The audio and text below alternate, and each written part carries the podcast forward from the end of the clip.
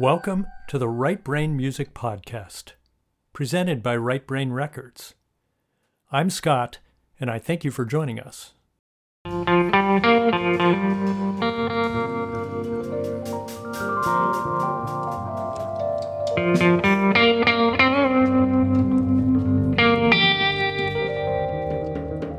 In this episode, we meet John Madof, musician and founder of the New York based label Chant Records.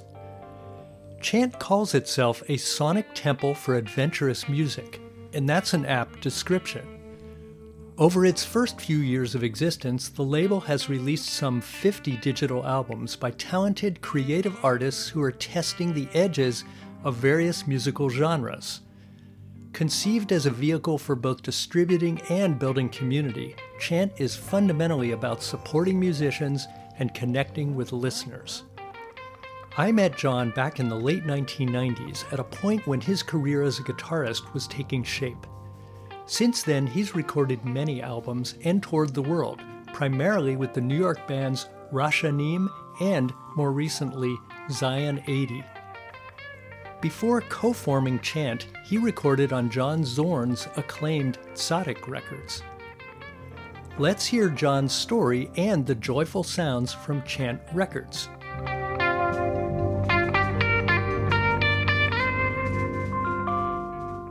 I grew up in Philadelphia and I was in different rock bands and things like that. And I had a band with some friends of mine and we recorded a few albums really what we had was the enthusiasm and the community. We would sit in our drummer's bedroom for hours, like on a Sunday, out a whole day, and bounce ideas back and forth and write music together as a collective. And it wasn't until much later that I realized how unique and special that was. I got into jazz and more out of a curiosity. And then as I went through high school and college, got kind of more serious about that and I met a guitar player Jimmy Bruno in Philly, who would become my teacher and really influential on me because I don't have any like academic music education, but I've studied privately with a lot of people. And then I met a great bass player and composer in Philly named Mike Taylor, and that was really the next kind of formative experience, you know, with jazz and improvised music. And, and we were kind of just learning a lot about it as we went, and that was really valuable.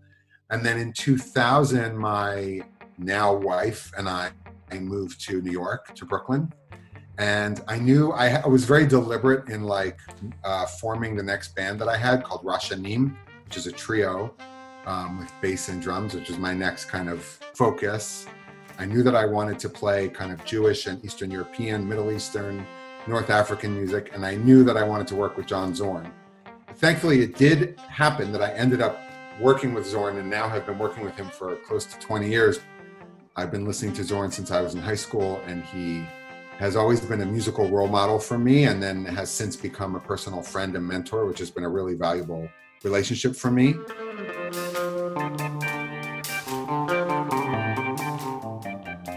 In 2011, I just kind of spontaneously had this idea to put Jewish folk music and Afrobeat together in a band along with improvisation and use like downtown musicians. And that's really where Zion 80 was born. And Zorn, who I had been in touch with the whole time and had really been encouraging me during those like lean years to like keep going and keep exploring.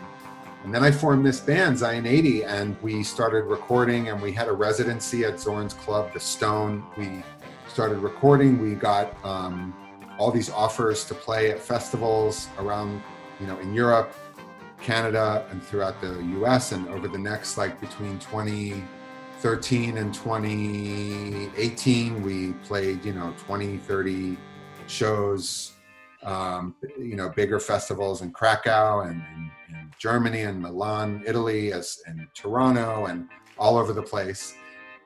In 2017, my uh, the bass player in Rashanim and Zion 80 and one of my closest friends, Shanir Blumenkranz, and I decided that we needed to form a label to put out our music and the music of people in our community. And that's when we formed Chant Records. We have, um, I think, a little over 50 releases, and it's a daily thing. We're, you know, going and putting out a lot of music and expanding our community. It's great. It's just a matter now. It's really like trying to find the time in the day you know?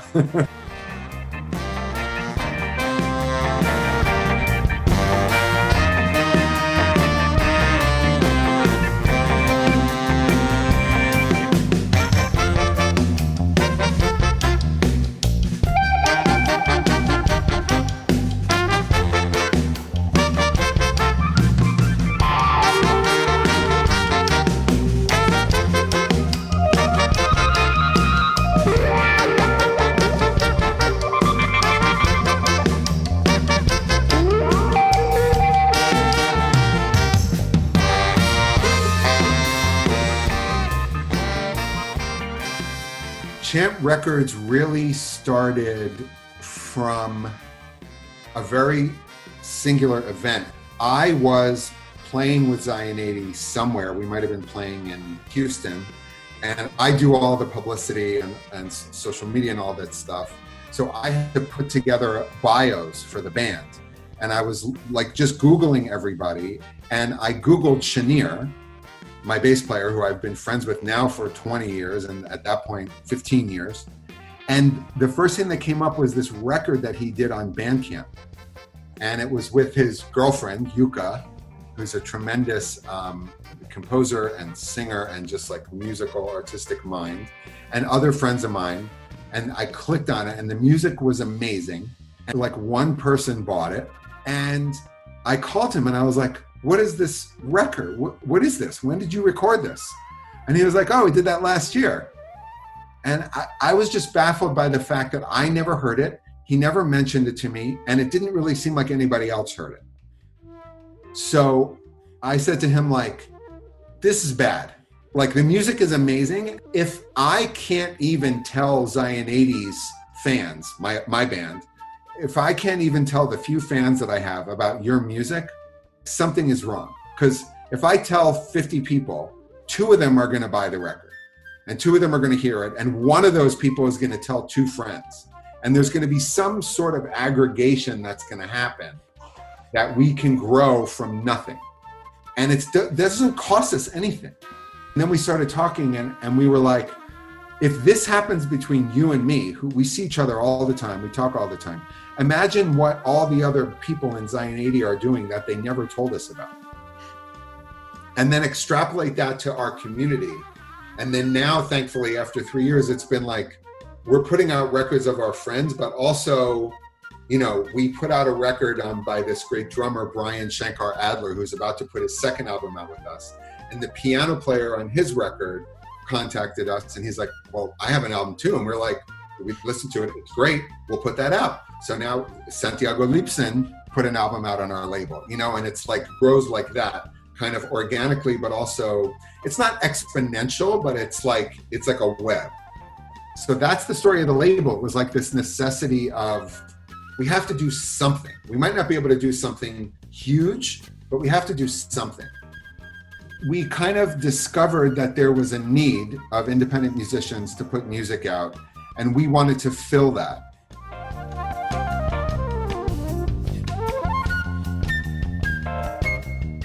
They don't need to work with us. They want to work with us.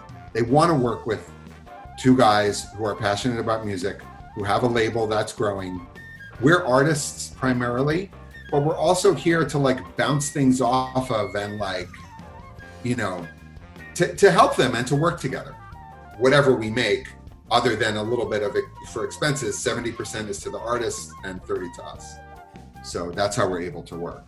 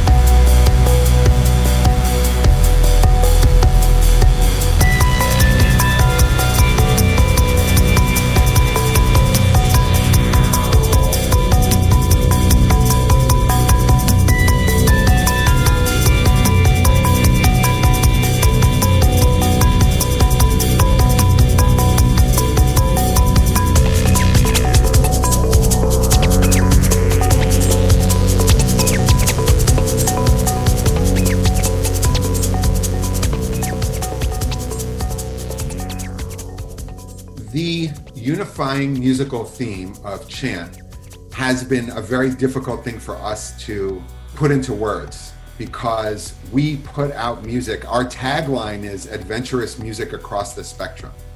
So we're reaching people and we're looking for people who are interested in really eclectic music. A friend of mine who's a, a phenomenal visual artist named Jacqueline Nichols, who's based in London, that you take the fringes of all the different genres and you put them in the center.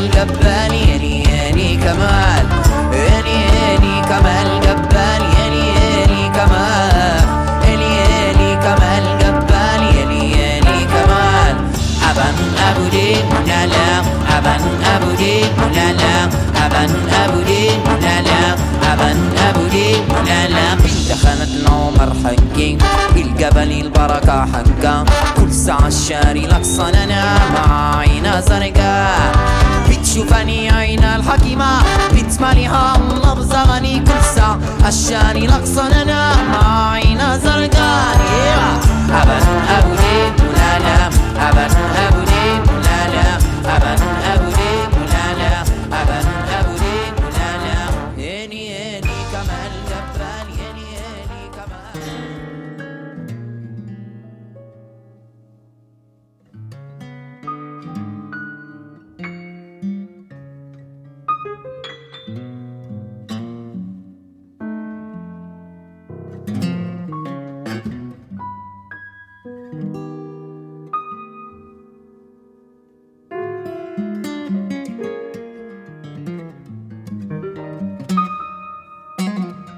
I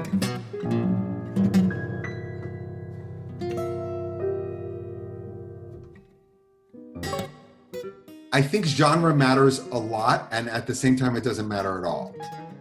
The thing to me about Zorn's music, which maybe I love the most about him, and I've had lots of conversations with him about this, is that he f- highlighted the fact that genre can be used as a malleable characteristic of music, just like instrumentation and volume and timbre and effects and studio production. Genre is like a variable. And it just happens that most people, most of the time who make music, don't choose to vary that, but they could if they wanted to. And that's to me what like Naked City, Naked City is such a great band because of genre. They're like telling a whole musical story that's like very funny and very engaging and very cool and interesting, partly because like, look, we can go from country to jazz to rock to punk to, you know, like it's like, why did people not do that before? You know, you, can go from loud to quiet. Why wouldn't you go from speed metal to like baroque? Thank you.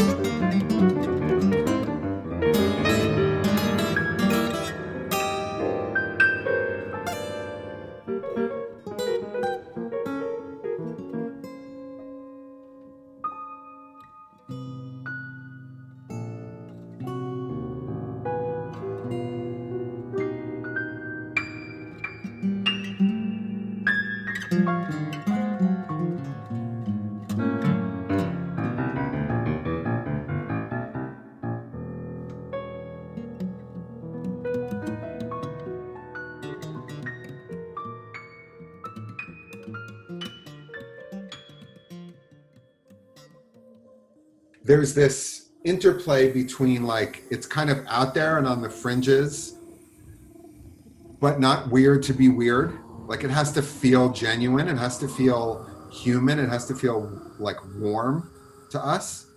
Um, like there's this great vocalist um, we work with named Randi Pontoppidan, um, who's Danish, and her music is exquisitely beautiful. It's out there, but I always hear breath and life and this kind of meditative. Yep. Even when it's going way out, it's like beautiful. So yeah, we know, and it's that interplay between the adventurousness and the humanity and the spirit of it.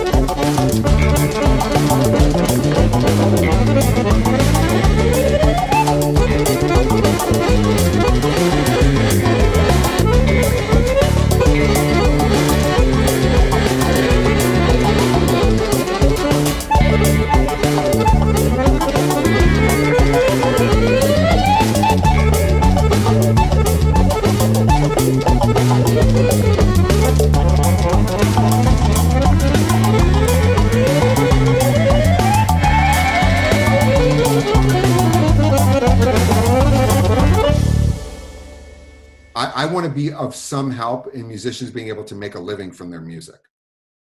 And I want to see musicians be paid fairly for their work.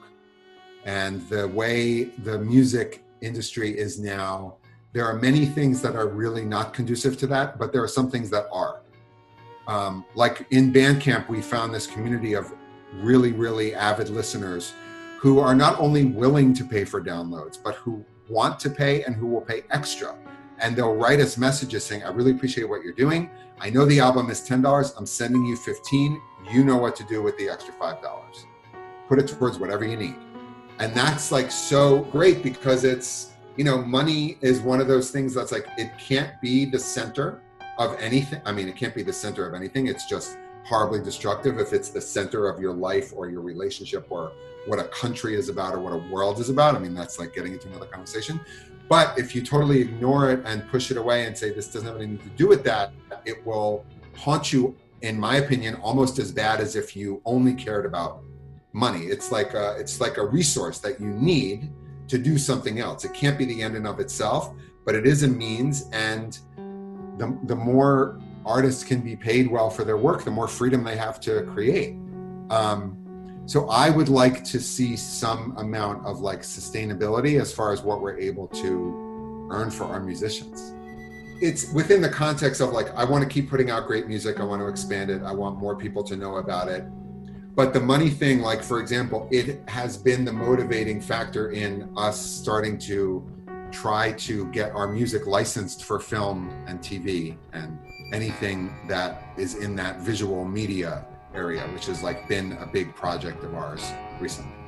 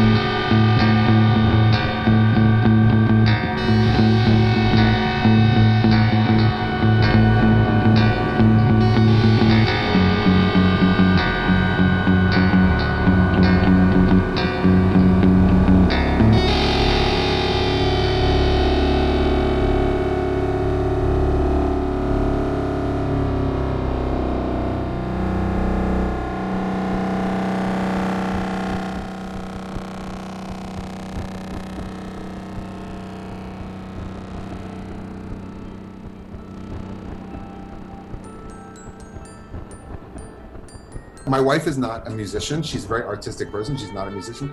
Sometimes she's like, why do you do this? Why? And I'm like, I need to. I can't even tell you. Like when I wake up, before I'm even aware that I'm like a human being, there's music is somewhere there. You know, I need to, I, there's a rhythm in my head that I need to play, or there's something, and it's like, we need it. Miles Davis has the famous quote about music being a blessing and a curse. And I think maybe that's what he meant. You know, because he couldn't turn it off if he wanted to. It's just a it's a need. And I feel like now I'm like 46. I just have to accept it at this point. it's not going away.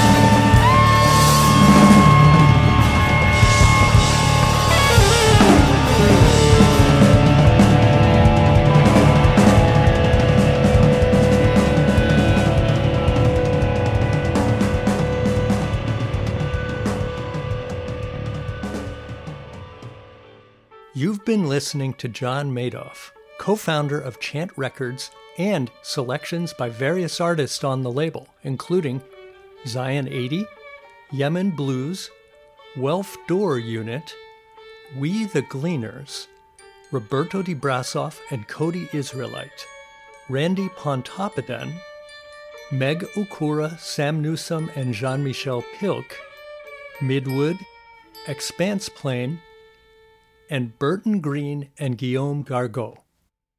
For a complete playlist and links to these artists as well as Chant, please see our blog article for this episode at rightbrainrecords.com/blog.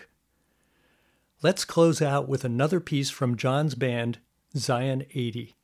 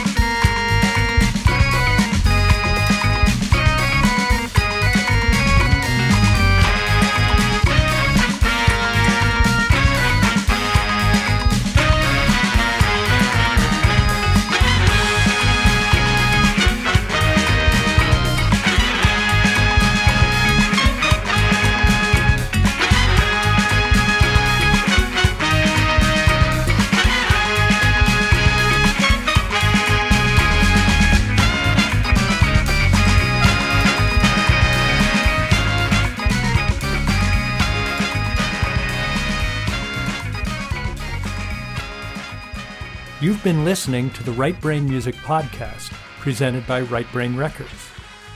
You can visit us at rightbrainrecords.com.